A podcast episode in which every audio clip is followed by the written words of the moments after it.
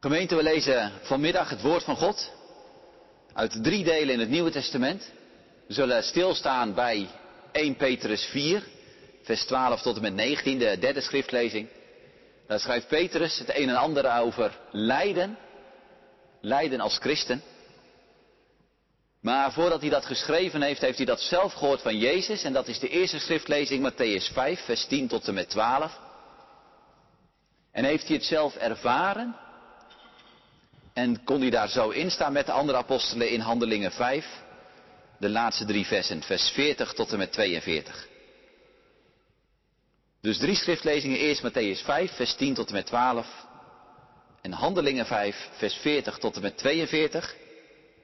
En dan de derde schriftlezing, 1 Petrus 4, vers 12 tot en met 19. Matthäus 5, vers 10 tot en met 12 laatste gedeelte van de zaligsprekingen. Daar zegt Jezus, en Petrus met de anderen hebben het gehoord en heel de menigte. Gelukkig wie vanwege de gerechtigheid vervolgd worden, want voor hen is het koninkrijk van de hemel. Gelukkig zijn jullie wanneer ze jullie omwille van mij uitschelden, vervolgen en van allerlei kwaad betichten. Verheug je en juich, want je zult rijkelijk worden beloond in de hemel. Zo immers vervolgden ze voor jullie de profeten. En dan Handelingen 5, het gedeelte wat volgt als de apostelen gevangen genomen zijn. En als dan midden in die nacht in de gevangenis ze wonderlijk bevrijd worden. En ze worden opgehaald uit de gevangenis, blijken ze er niet te zijn. Nee, want ze zitten in de tempel. En als ze dan opnieuw voor het gerecht komen, dan worden ze opgeroepen om in ieder geval over die naam van Jezus te zwijgen.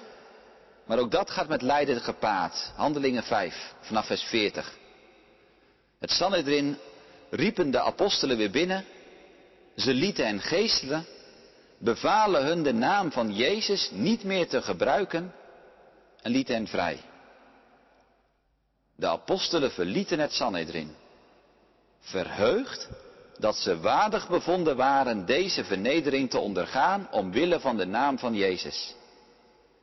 Ze bleven dagelijks onderricht geven in de tempel of bij iemand thuis en gingen door met het verkondigen van het goede nieuws dat Jezus de Messias is. De laatste schriftlezing 1 Petrus 4, vers 12 tot en met 19. Ik zou zeggen, lees eens mee met de vraag, hoe kijkt Petrus hierin tegen lijden aan en wat wil hij de uitverkoren vreemdelingen, zoals hij zijn lezers noemt, wat wil hij hen hierover leren? 1 Petrus 4 vanaf vers 12. Geliefde broeders en zusters, Wees niet verbaasd over de vuurproef die u ondergaat. Er overkomt u niets uitzonderlijks. Hoe meer u deel hebt aan Christus lijden, des te meer moet u zich verheugen en des te uitbundiger zal uw vreugde zijn wanneer zijn luister geopenbaard wordt. Als u gehoond wordt omdat u de naam van Christus draagt, prijs u dan gelukkig want dat betekent dat de geest van God in al zijn luister op u rust. Laat niemand van u moeten lijden omdat hij een moordenaar is, een dief, misdadiger of onruststoker. Maar als u lijdt omdat u christen bent, schaam u dan niet en draag die naam tot eer van God. Besef goed dat de tijd van het oordeel is aangebroken. Dat oordeel begint bij Gods eigen mensen. Als het bij ons begint, hoe zal het dan aflopen met hen die weigeren het evangelie van God te aanvaarden?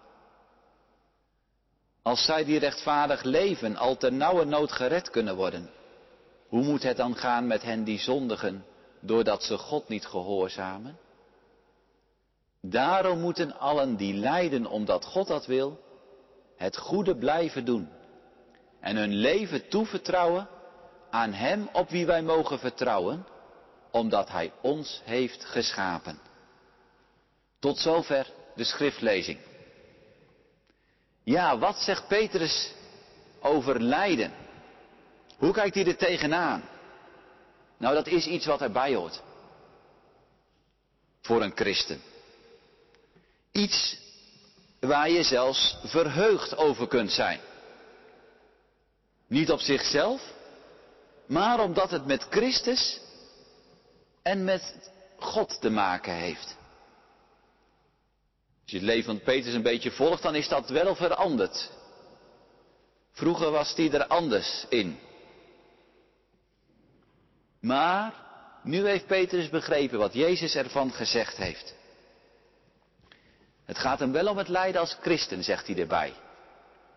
Niet om het lijden omdat je zelf het op de hals gehaald hebt door verkeerd gedrag. het thema van deze dienst is lijden tot eer van God. Ook, en misschien wel juist in het lijden, kan iets van de schittering van God zichtbaar worden. Maar dat gebeurt niet zomaar. En daarom denken we er ook over na. Lijden tot eer van God. Gemeente van onze Heer Jezus Christus. Is je wel eens smaad aangedaan? Kent u lijden? Gepest worden?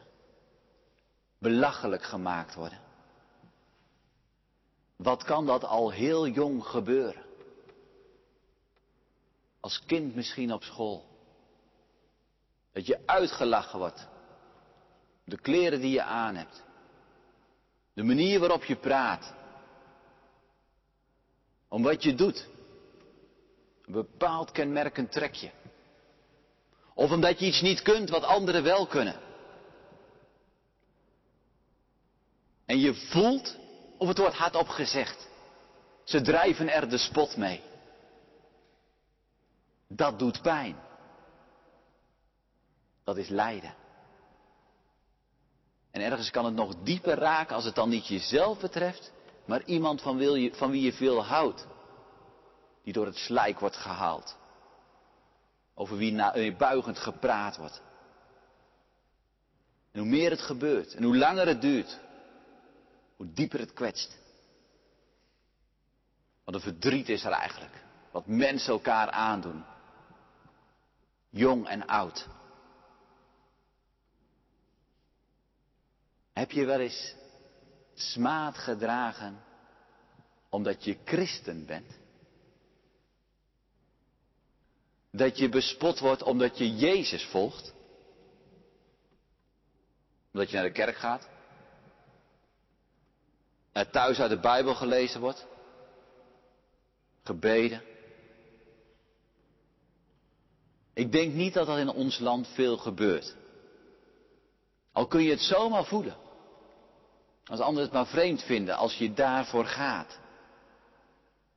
En dat is al niet leuk. Nou, die dingen. Besmadelijk behandeld worden, belachelijk gemaakt worden, dwarsgezeten worden. In zoveel landen in deze wereld gebeurt dat ook vandaag de dag volop. Misschien het bekendste voorbeeld is wel Asia Bibi. Die een paar maanden geleden is vrijgekomen. Terwijl jarenlang de doodstraf boven haar hoofd hing. Waarom? Omdat zij dronk van water wat voor die moslimvrouwen bestemd was. En zij was christen, dan mag ze niet zomaar datzelfde water drinken. Trouwens, op school mag je dan ook niet in Pakistan zomaar naar de wc gaan als christen. Of uit de kraan drinken. Of een student in Egypte. Die vertelde. Omdat ik christenstudent ben. Word ik gedoogd. Ik mag in de collegebank zitten. Maar als ik persoonlijke vraag wil stellen. Dat heeft dan helemaal geen zin. Zowel niet aan de docenten als aan medestudenten. Want ik ben christen. En als tentamens nagekeken worden dan hoor ik mijn cijfer een poosje later dan de anderen. Ik heb geen mogelijkheid om daar iets aan te doen. Smaad worden aangedaan omdat je christen bent. En vervolgingen zijn nog veel scherper in zoveel landen. Maar die dingen, is dat alleen maar verdrietig?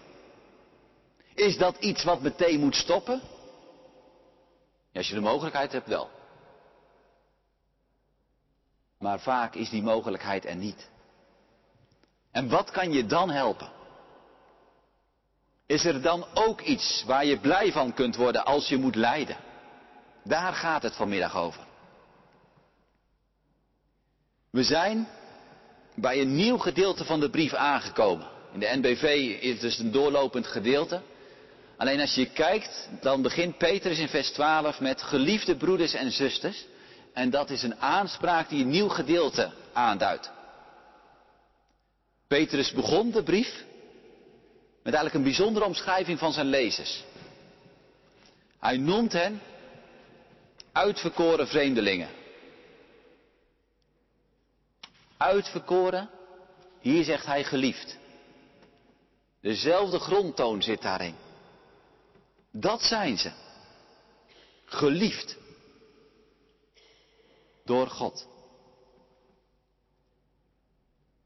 Een nieuw gedeelte? Nou ja, echt nieuw is het niet. Petrus heeft al meer over lijden als christen geschreven in de hoofdstukken hiervoor. Gelijk in het eerste hoofdstuk noemt hij al het vuur van de beproeving. Maar in dit gedeelte werkt hij het wat systematischer uit, krijgt het de nadruk. En als het de nadruk krijgt en als er een nieuw gedeelte komt, begint hij weer bij het begin. Namelijk als eerste dat je geliefd bent. Dat je zo door God geliefd bent. Dat Hij je hart heeft ingenomen. Met zijn boodschap van het Evangelie. Dat Jezus Christus de zonde en de schuld heeft weggenomen. Verzoend. Door zijn lijden en sterven. Alles volbracht heeft. Dat Jezus Christus is opgestaan. En dat heeft Petrus nieuwe hoop gegeven, zegt hij in hoofdstuk 1. En zijn lezers mogen leven van die hoop. Nu al. Door het geloof. Maar straks, zo blijkt uit de opstanding van Jezus Christus, zal hij terugkomen, zijn heerlijkheid openbaren en dan zullen wij ook opstaan. Om te delen in de heerlijke erfenis die hij bewaart.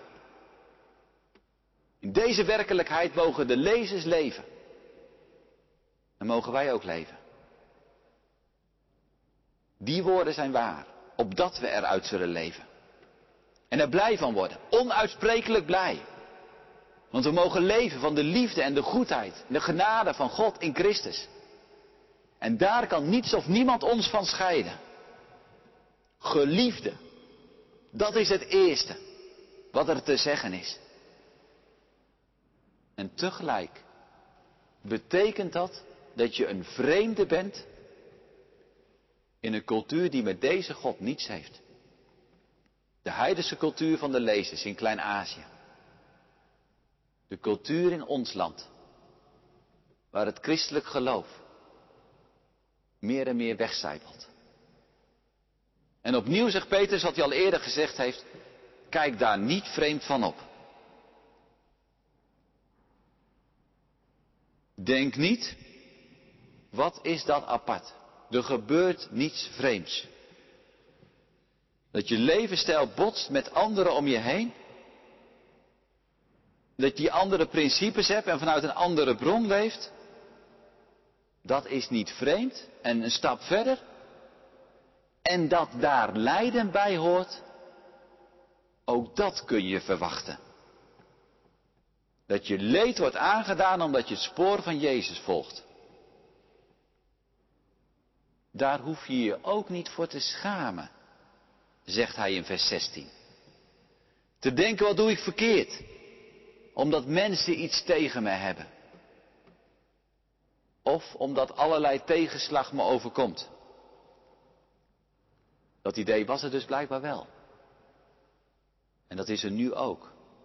Die gedachte dat als je bij God hoort, als je zijn goedheid en genade hebt leren kennen en zijn spoor wil gaan, God, de hemelse heelmeester, dat je leven daar beter van wordt, gelukkiger, voorspoediger. En sommige teksten uit het Oude Testament zijn daarin heel bekend en geliefd. waarin de vrede en de voorspoed van de Heere God wordt gekoppeld met een leven voor Hem. Als je God vertrouwt, word je rijk gezegend. En dan zal het gaan zoals je wil. Mag je een gelukkig leven verwachten. Een welvaartsevangelie. Als je echt gelooft en alles voor God over hebt, dan zal Hij je een prachtig leven geven. Ja, er zijn zelfs extreme vormen van. Dat elke ziekte en tegenslag bezworen moet worden. En als het dan toch niet weggaat, dan moet je eens je afvragen of je wel genoeg geloof hebt. Nou, dit denken klopt niet, zegt Petrus. En als we in de kerk niet de boodschap uitstralen, laten we in de kerk niet die boodschap uitstralen. Dat christen zijn fijn en leuk is op de manier van onze cultuur. Nee, het is een andere vreugde.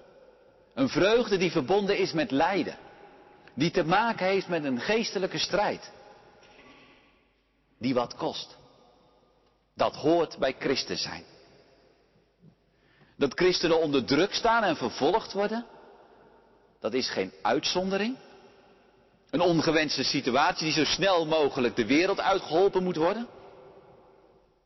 Nee, dat is een gegeven. En natuurlijk is het goed om voor vervolgde christenen op te komen. Om hun lijden te verlichten, door met hen mee te leven, voor hen te bidden.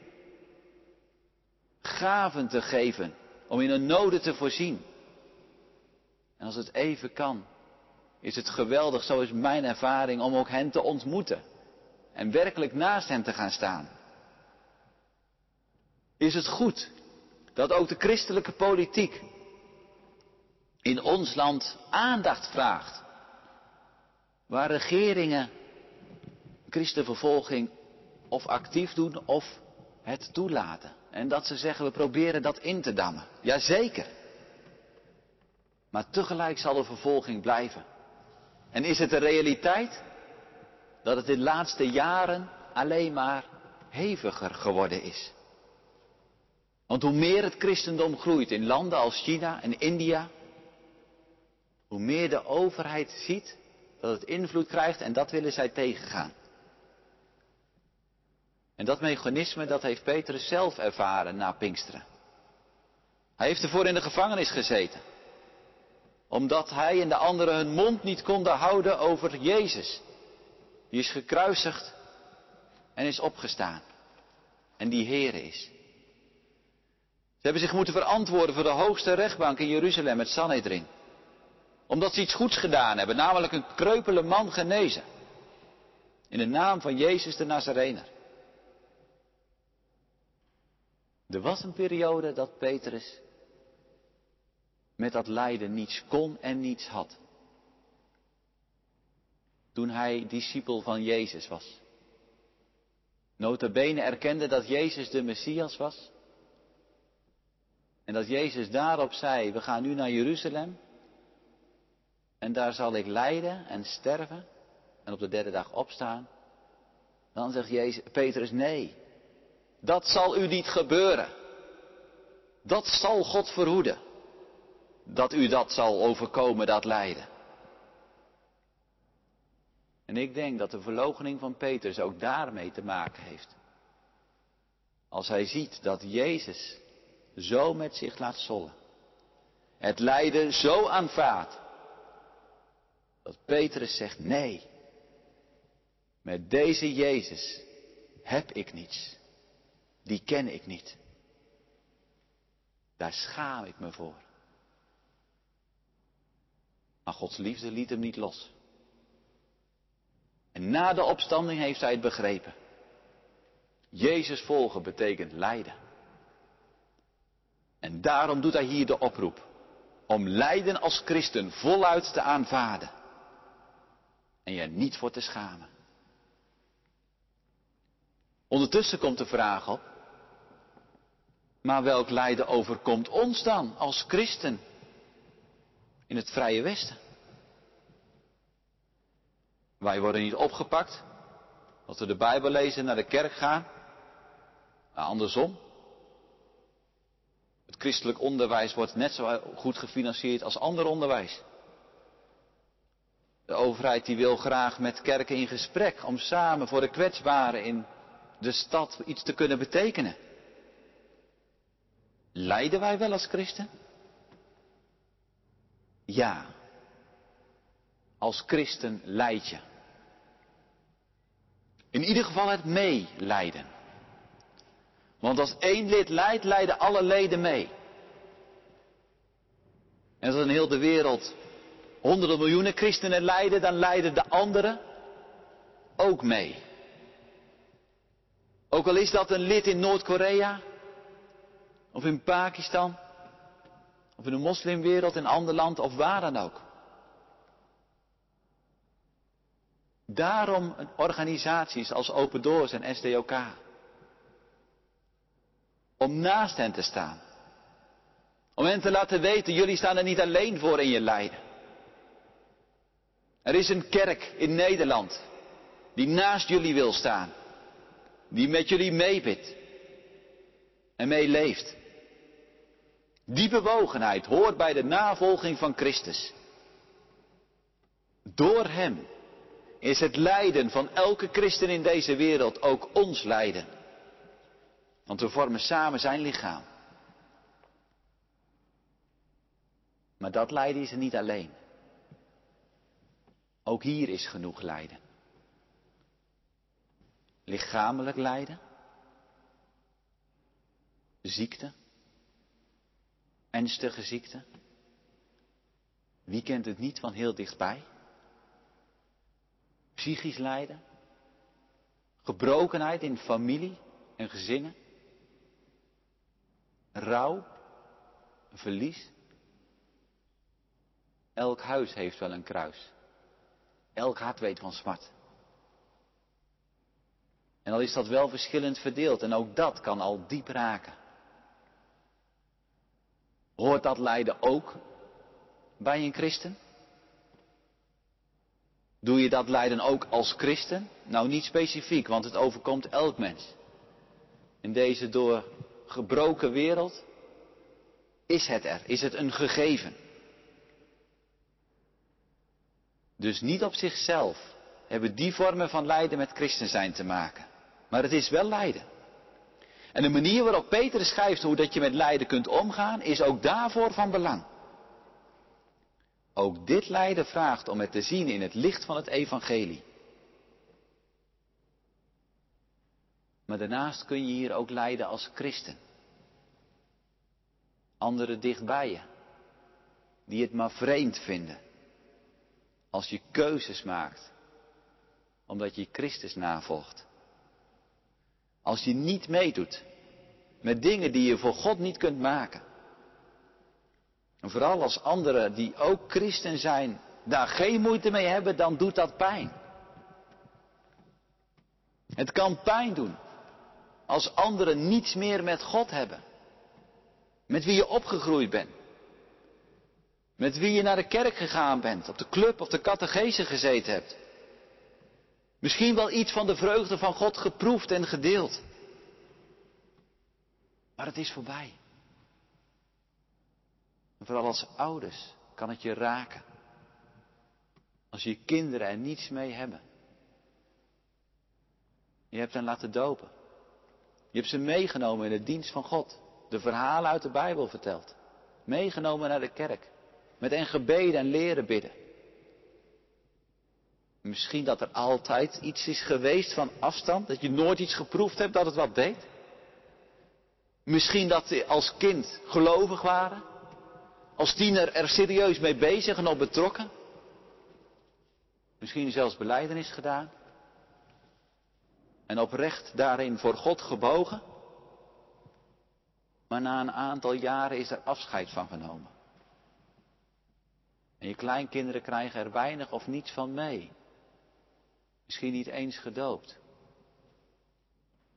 Ook dat is lijden vanwege je christen zijn. Lijden als je ziet dat velen in onze omgeving geen boodschap hebben aan het evangelie. Niet eens weten dat er een God is, die er alles voor over heeft. Dat wij Zijn vrede en vreugde leren kennen. En Zijn toekomst verwachten. Dat je heel wat mensen mist die vroeger met je meegingen naar de kerk. Maar die nu op zondag druk zijn. Met andere dingen. Misschien wel wat op dit moment in het Convent als expositie staat. Bij ons op de Bijbelbelt. En daar zit iets in van het christelijk geloof in een museum, om het even gechargeerd te zeggen. Alsof het daar hoort. Je kunt ook lijden onder de verdeeldheid onder christenen. De pijn. Dat medebroeders en medezusters andere stappen zetten. Andere kerken gaan.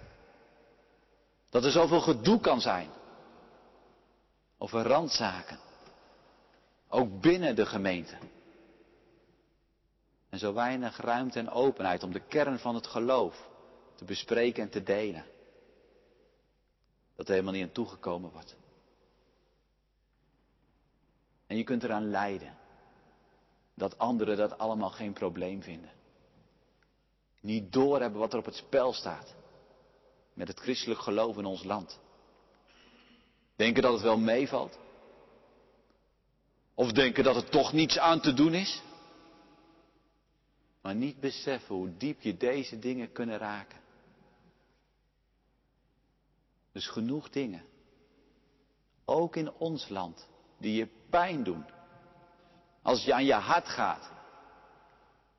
Dat elk mens alleen het werkelijke geluk vindt in God door Jezus Christus.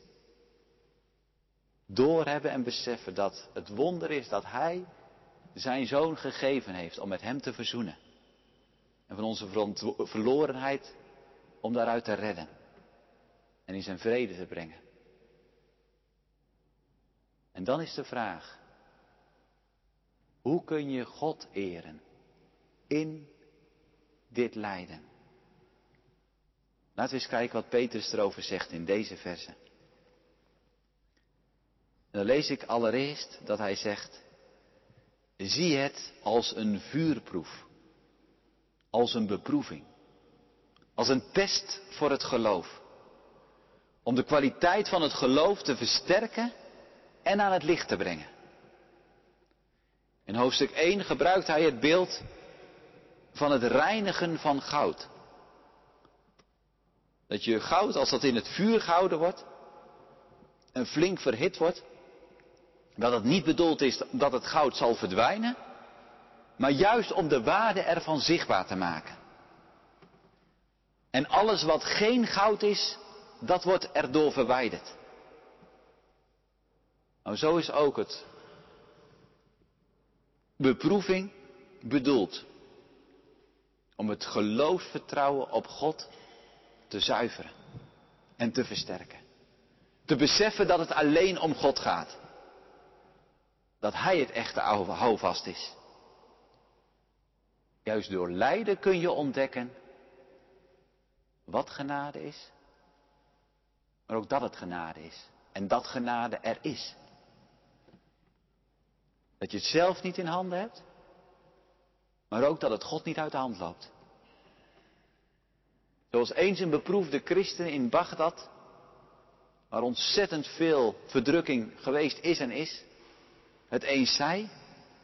Hij zegt toen we niets meer over hadden, hadden dan Christus alleen. Toen ontdekten we dat we aan Hem genoeg hadden. Toen we geen ander houvast of bescherming meer hadden. Toen we alleen nog maar konden bidden tot de levende God. Toen hebben we ervaren dat Hij er ook werkelijk was. Het beeld van goud heeft nog iets. Door het vuur gaat het smelten. En kun je het dus in een andere vorm brengen. Nou, dat is wat lijden ook doet. Dat je gelijkvormig wordt aan Christus. Dat je op Hem gaat lijken. In nederigheid. In zachtmoedigheid. In geduld. en volharding. Zoals dat kinderlied zingt. Zoals klei in de hand van de pottenbakker. Zo zijn wij in uw handen, o Heer. Kneed ons, want u weet hoe ik zijn moet. U maakt er iets moois van. Voor u, maar dat doet wel pijn. Het lijden is dus niet om je onderuit te halen. Om het geloof te laten verdwijnen. Maar juist om het te oefenen. En te laten schitteren. Als je dat beseft, helpt dat om met lijden om te gaan. En het niet kosten wat kosten willen ontlopen. Maar als het je overkomt, te vertrouwen dat God er iets goeds mee doet. En dan vers 13.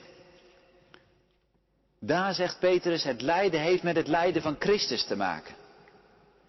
Hoe meer je lijdt als christen, des te meer ben je verbonden met Christus. Hoe dieper je beseft wie Hij is, wat Hij gedaan heeft en doorstaan heeft. Welke vormen van lijden zou je kunnen zeggen, want Petrus gebruikt hier het meervoud voor het lijden van Christus. Hij heeft ten diepste gevoeld de pijn van de afwijzing. Dat mensen voorbij leefden aan wat hij kwam doen, het koninkrijk van God dichtbij brengen. En dat juist de geestelijke leiders het meest kritiek op hem hadden en hem verdacht maakten. Hij weet ten diepste van onbegrip van zijn eigen familie als het gaat om zijn missie. En waar mensen enthousiast over hem waren, dat ze vaak meer interesse hadden in wonderen en genezingen, dan om zijn diepste werk waarvoor hij kwam. En waar het allemaal naar verwees. Namelijk dat hij de verlosser is, de redder van zonde en dood. En hij heeft tegen Petrus gezegd, een dienstknecht is niet meer dan zijn Heer. En als het mij overkomt, overkomt het jullie ook. En dat heeft Petrus goed onthouden. En daarvan geleerd, als ik leid als christen, is dat een bevestiging dat ik bij mijn heiland hoor. En daarom lazen we net in Handelingen 5, waren ze er blij om. Dat ze waardig waren geacht te lijden voor de naam van Christus. Lijden verbindt aan Christus. Daarmee blijft het lijden. Blijft het pijn doen. Als velen aan God voorbij leven. En je meewarig aankijken als je daar pijn van ervaart. Als die aanvechting van binnen komt. Om er dan ook maar mee te stoppen. Misschien wel de diepste vorm van lijden. Een stem van binnen. Die alles van God in twijfel trekt. En van Jezus, wat Hij gedaan heeft en dat Hij komen zal. Daarvan zegt, is dat wel waar? Nou besef dat Jezus al die vormen van lijden kent. Ja, dat Hij het voor u en jou gedragen heeft. En dat Hij nu meeleidt. En als je dat beseft, dan kan er een glimlach door de tranen heen komen. En dan kun je je meer met Hem verbonden weten dan in tijden dat het maar voor de wind gaat. En er is nog iets wezenlijks aan het lijden als, van het lijden als christen. Tweede helft van vers 13. Het is nu met hem lijden. Maar straks als hij komt, de openbaring van zijn heerlijkheid, zijn luister, dan is het met hem verheerlijkt worden. Dan is het lijden voorbij. Dan is hij alles in allen. Dan is het niet meer een glimlach door de tranen heen, maar dan veegt hij alle tranen weg. En ook dat kan je nu al blij maken. Het lijden is niet het laatste. God maakt alles goed. Hij zet het recht. Al het vrede lijden dat hier niet wordt rechtgezet. Daar weet hij raad mee. En hoe moet het dan met allen die aan hem voorbij leven? Die misschien nooit het evangelie van God gehoord hebben? Vertrouw erop dat Hij daar eerlijk in zal handelen. Je kunt niet zomaar het evangelie weigeren. Dat tekent de ernst. Wat zal dan je einde zijn? Hoe zal het dan aflopen? Klinkt door in vers 17 en 18. En tegelijk, zeker als je denkt aan degene dicht om je heen, die er afstand van hebben, tegelijk zit er een verlangen in, Heere God, laat ook iets gebeuren dat zij in het licht van uw liefde worden getrokken. Maar van één ding is Petrus overtuigd. En hij is ervan overtuigd omdat zijn meester is opgestaan. Namelijk dat hij zal terugkomen in heerlijkheid. En dat hij delen mag in de erfenis die wacht. En altijd bij hem mag zijn. Hoe bitter het lijden hier ook is. En tenslotte is er nog iets in het lijden als christen. Niet alleen de verbondenheid van, met Christus, die voor ons geleden heeft.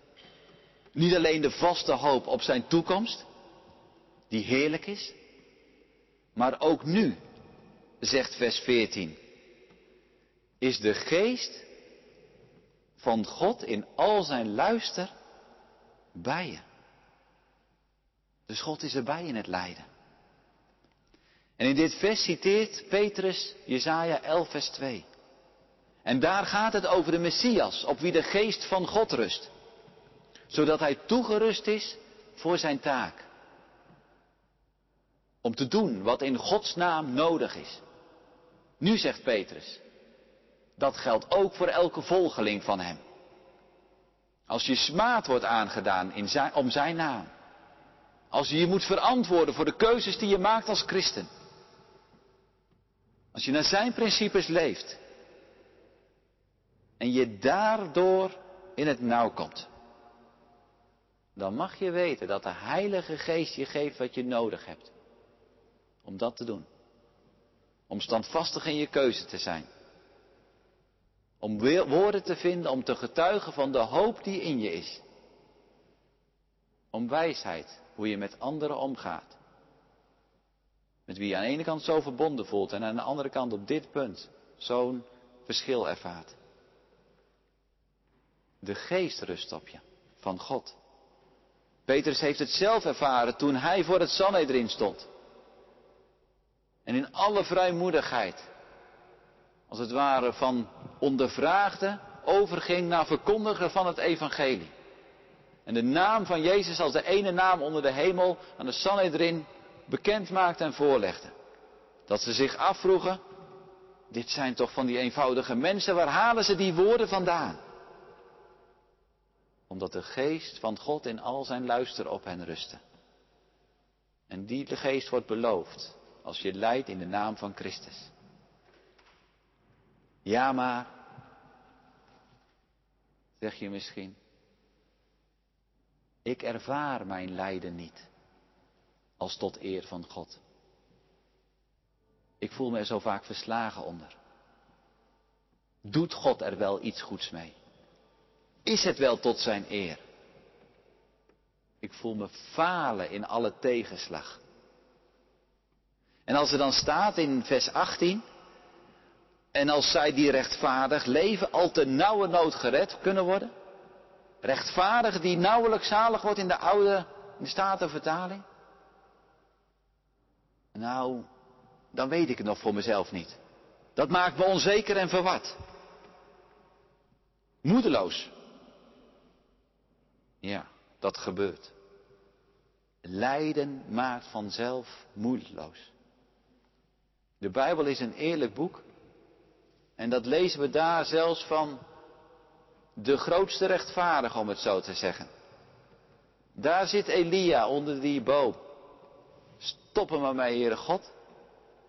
Hier is mijn profetenmantel. Neem hem maar weg. Dus het zijn niet de minsten die dat herkennen. Maar juist daarom schrijft Petrus dit. Opdat we het lijden zien in Gods licht. En elkaar aanmoedigen. Om het vol te houden en niet het beltje van het geloof erbij neer te gooien. En dat een rechtvaardige ter nauwe nood zalig wordt? Dat heeft er niet mee te maken dat het onzeker is of dat hij zalig zal worden? Want als iemand stellig is over de hoop die je kunt verwachten als christen, dan is het Petrus wel. Wie het evangelie van Christus gelooft, is zalig. Zo zeker als Jezus is gekruisigd en opgestaan. Zo zeker als hij naar de hemel gegaan is en alle macht heeft. Zo zeker zal hij in heerlijkheid terugkomen. En als je in hem gelooft, zul je voor altijd bij hem zijn en delen in zijn heerlijke erfenis. Wat voor een twijfelend kind je van hem ook bent. De nauwe nood betekent met moeite. Door de pijn heen. Het wordt geen kalme reis. Maar de aankomst, die is zeker. Het betekent dat je in deze wereld verdrukking hebt. Zoals de Heer Jezus gezegd. Voor hij bij zijn discipelen wegging. Maar hij zei er gelijk bij, maar heb goede moed. Ik heb de wereld overwonnen. Dat ligt vast. Dus Petrus schrijft het niet om je te laten tobben. Maar eigenlijk om te zeggen, joh, als je topt, dat is niet vreemd. Het gaat door tobben heen, maar twijfel niet aan de uitkomst. En denk eens tijdens het tobben aan Christus. En denk eens aan zijn heerlijke toekomst. Dat je niet door het lijden verbitterd raakt.